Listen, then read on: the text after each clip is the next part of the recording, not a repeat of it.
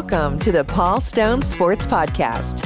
For over 30 years, Paul Stone has been seriously handicapping college football, college basketball, and PGA Tour golf. Over the past five seasons, spanning almost 600 releases, Paul has hit 55% against the spread in college football, gaining the respect of sports books and bettors throughout the world. He is monitored by highly respected the Sports Monitor of Oklahoma City. Paul has also won two major Las Vegas football handicapping contests and finished in the top four in two others. Each week, Paul will provide exclusive handicapping insights on the podcast. To receive Paul's exact picks each week, you can sign up for member only access at paulstonesports.org. Now, on to the show. Well, here we are, uh, already on the downhill slope towards the month of February. I'm Paul Stone, and welcome to episode 87 of the Paul Stone Sports Podcast, aptly titled this week Hodgepodge. Reason for the title? Uh, because, you know, that's what it is.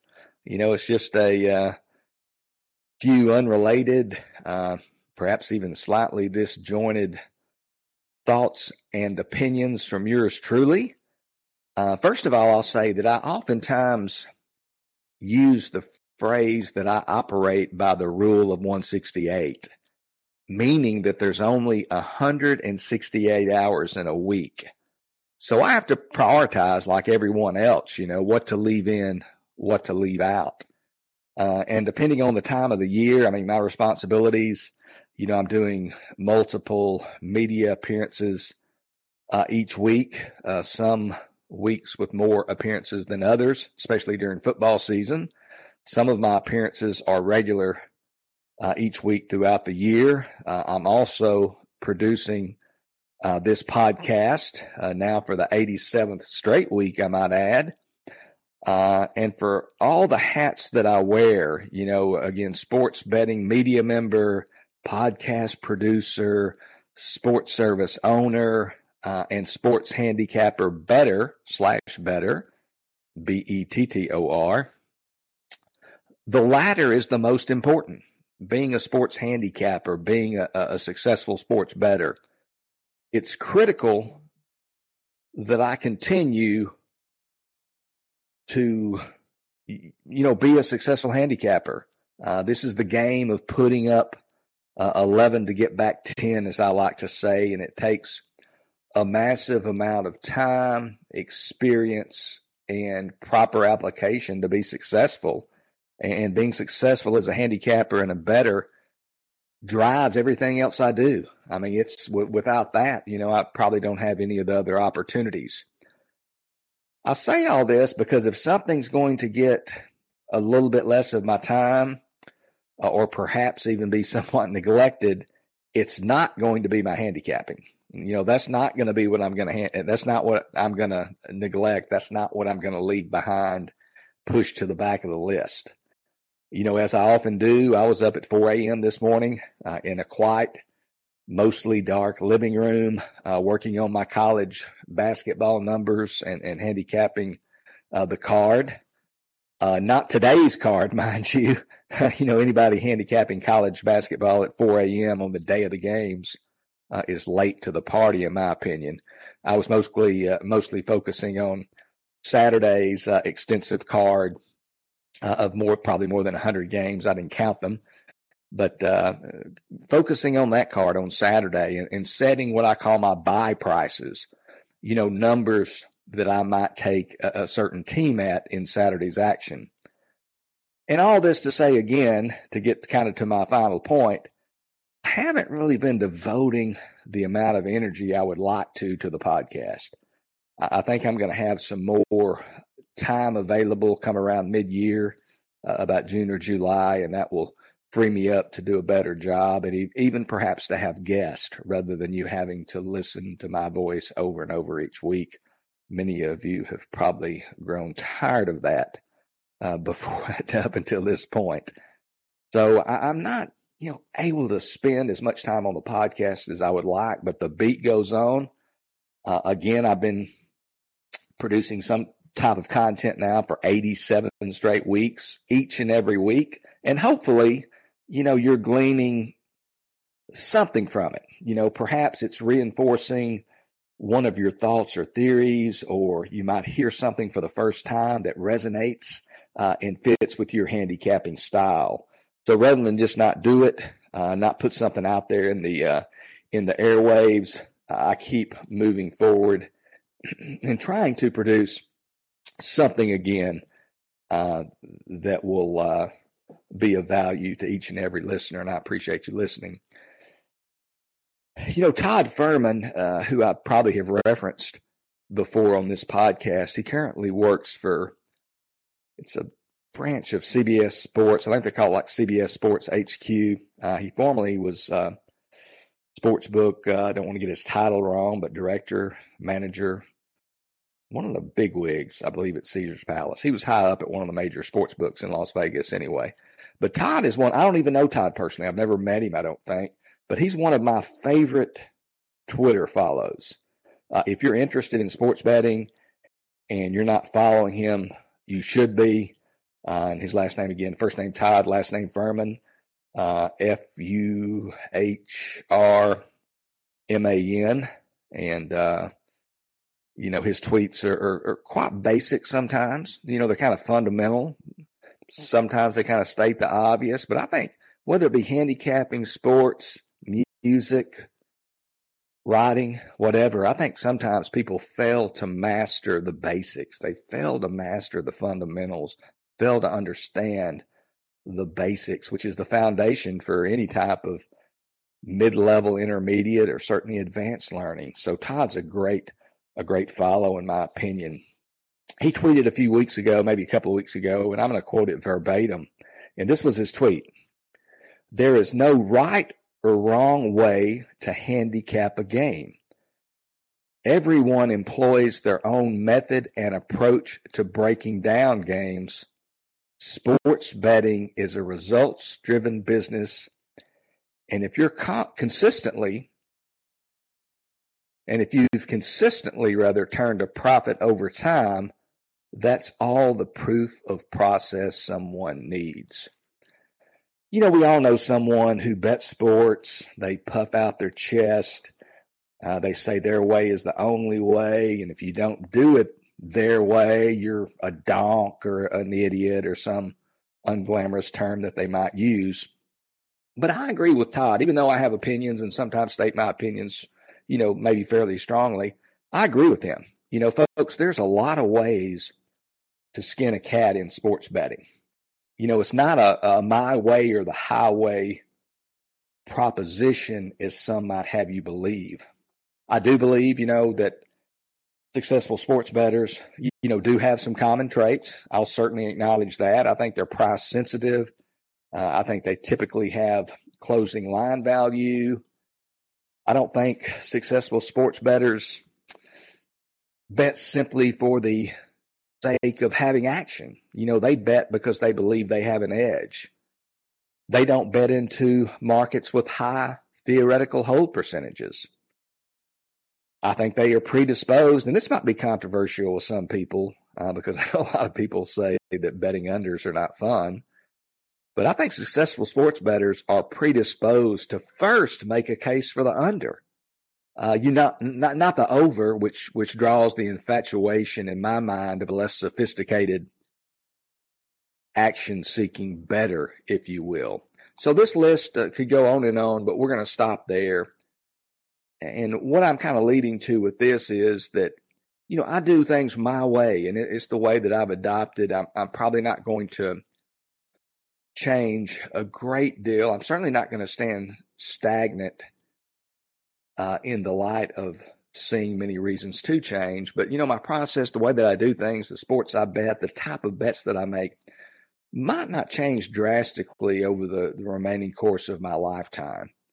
But with that said, there are some markets that I wish I had concentrated on maybe earlier in my career that I just didn't get around to and I'm probably not going to. I, am a pretty plain vanilla guy. Uh, a lot of people, again, would be that person who would be critical of my my style or my approach and what I take advantage of, or maybe fail to take advantage of. But but I, am a straight bettor for the most part. Um, making straight bets, trying to lay better than 11 to 10, trying to lay minus 108 and even minus 107 uh, on some accounts. So trying to lay no more than the traditional minus 110. But I'm a person who tries to get tries to bet early, tries to get the best of the number, strives tirelessly and believe it believes that it's important to have closing line value. I don't bet many exotic bets. You know, I don't believe in betting parlays. It has a very, very high theoretical hold. And I don't even bet, you know, teasers that a lot of people have been successful with. I'm a pretty plain vanilla guy. Uh, hopefully, it doesn't reflect all of the facets of my life, but I'm the kind of guy, you know, back when Baskin and Robbins was wildly popular when I was a kid, you know, 31 flavors or whatever, you know, I'd be the guy that would go in there and get French vanilla uh, if I had a wild hair or just plain vanilla if I was just on my, my week to week, day to day game. So I'm pretty, pretty boring guy. But one thing that I wish, one market I wish I would have gotten into uh, a couple of years back when they really started becoming popular uh, and we had the legalization of, of sports betting in states besides Nevada. I wish I would have got into betting props, and it's not too late. I mean, I might change, but we've only got so much time. Uh, I'm a firm believer in specialization, uh, whether it be just a few sports that you handicap and just a few uh, types of bets that you really concentrate on. I don't think you want to just spread yourself all over the place. But th- these props, I mean, you know, some sports books now offer dozens, even hundreds in some cases, of propositions on, on games, you know, giving astute bettors greater opportunities, theoretically anyway, because with the volume of offerings, the book's going to misprice uh, some, uh, if not quite a few, uh, of those props. So a person who really spends a lot of time researching and working, putting in the uh, countless hours can be very successful uh, at betting props. We'll see here in another few weeks when the Super Bowl rolls around. I mean that that is prop heaven, and some guys out there and gals, I'm sure as well. You know they they pretty well concentrate a significant amount of their time and of their bankroll to betting Super Bowl props specifically, not just props, but Super Bowl props. So you know, that's a market that I wish I would have looked at. It's still not too late, but you know, uh, again, we kind of get into the groove, into the habit of, of doing what we've done, and um, you know, I've been, I think I've been successful uh, at, at, what I've done, and a lot of people, uh, quite frankly, uh, it's very difficult. It's a very small room when you're talking about people who are who are long term winning sports bettors. So if you've got something that works for you, whatever it is, and whatever types of bets you're making, you know, I think it's important to kind of stick with it and don't change just for the sake of fitting in or just for the sake of change. But at the same time, you can't be stagnant. You can't be stale. You can't just dig your heels in the ground and miss opportunities or uh, miss the opportunity or the need to modify your handicapping approach and technique and so forth. It could go on and on, but we'll, we'll stop there. So college basketball season uh, is uh, well underway uh, with the uh, end of college football season last week with Georgia's emphatic victory over TCU. So now, like a lot of guys and gals, I've shifted much of my handicapping focus to college basketball um, and PGA golf. You know, those are the two other sports that I handicap. You know, I again believe in specialization and my areas or sports of specialization are college football, college basketball, and PGA Tour matchups. And even though, uh, as far as college basketball, we're two and a half months into the season, most teams now have a sample size of approximately 20 games. Even though we're at that point in the season, pretty far along, there can still be substantial movement from the opening overnight line to the closing number. You know, one of my outs, they post overnights roughly around 5 p.m. Central for the next day's college basketball games, uh, sometimes even even earlier. And these numbers, they can move fairly significantly uh, within an hour or two of opening, and certainly from opening to close. So I would just challenge people if you're betting with a local or a slow moving, non aggressive book uh, that's merely practicing the art of copy and paste, uh, which is what most books around the world primarily do, if you didn't get that memo. Or also, if you're limited to a, single book, whether it be, um, you know, one of the books I just described or some other type of sports book, I would challenge you to make it a goal to attempt to secure an account which posts college football numbers on Sunday and college basketball overnight lines the day before the games. Uh, I think it will positively impact your bottom line uh, over the long haul. Uh, that's another piece of today's hodgepodge. I'm going to take a quick sip of uh, coffee. You give me one second. Going to go now to my shameless plug for Paul Stone Sports, fresh off my eighth straight winning college football season against the spread, uh, as monitored by the Sports Monitor of Oklahoma City. Paul Stone Sports, again, now totally focused on college basketball and PGA golf, and off to exceptional starts in both sports.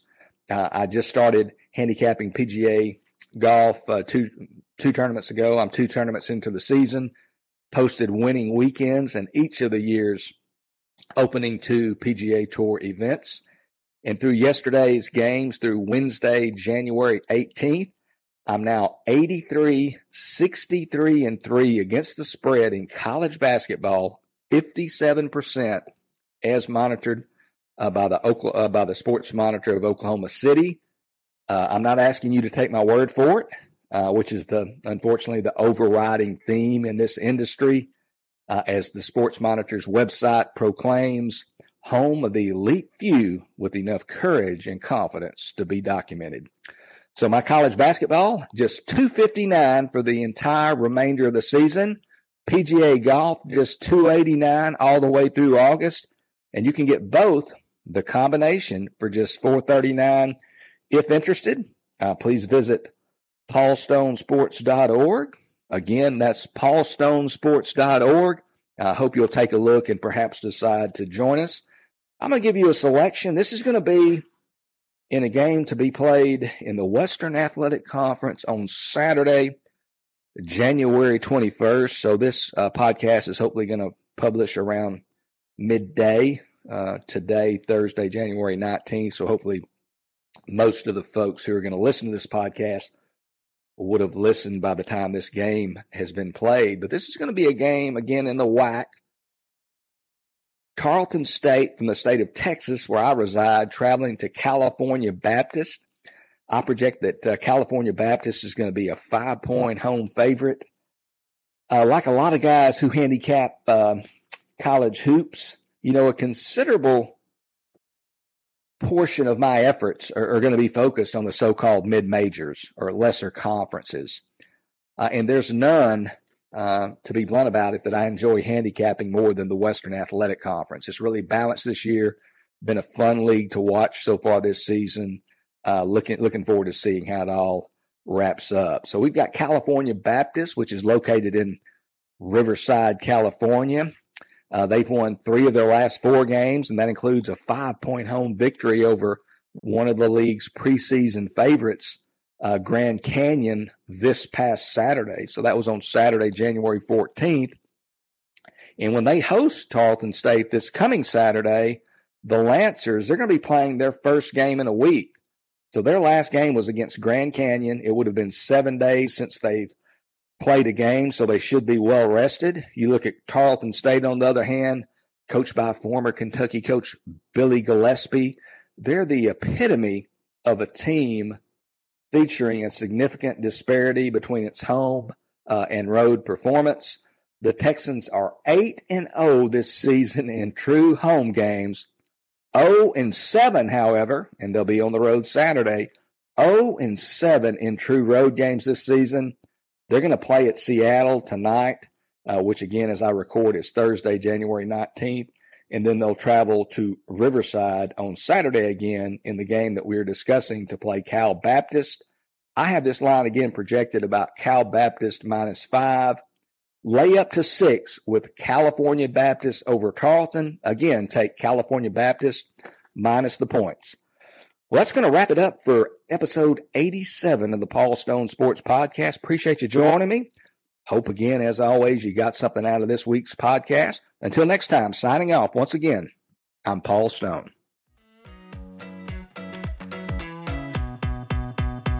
Thank you for listening to the Paul Stone Sports Podcast. Make sure to subscribe to the show on your favorite podcast platform so you never miss an episode. And visit paulstonesports.org to sign up for member only access to Paul's college football, college basketball, and PGA Tour golf picks and predictions.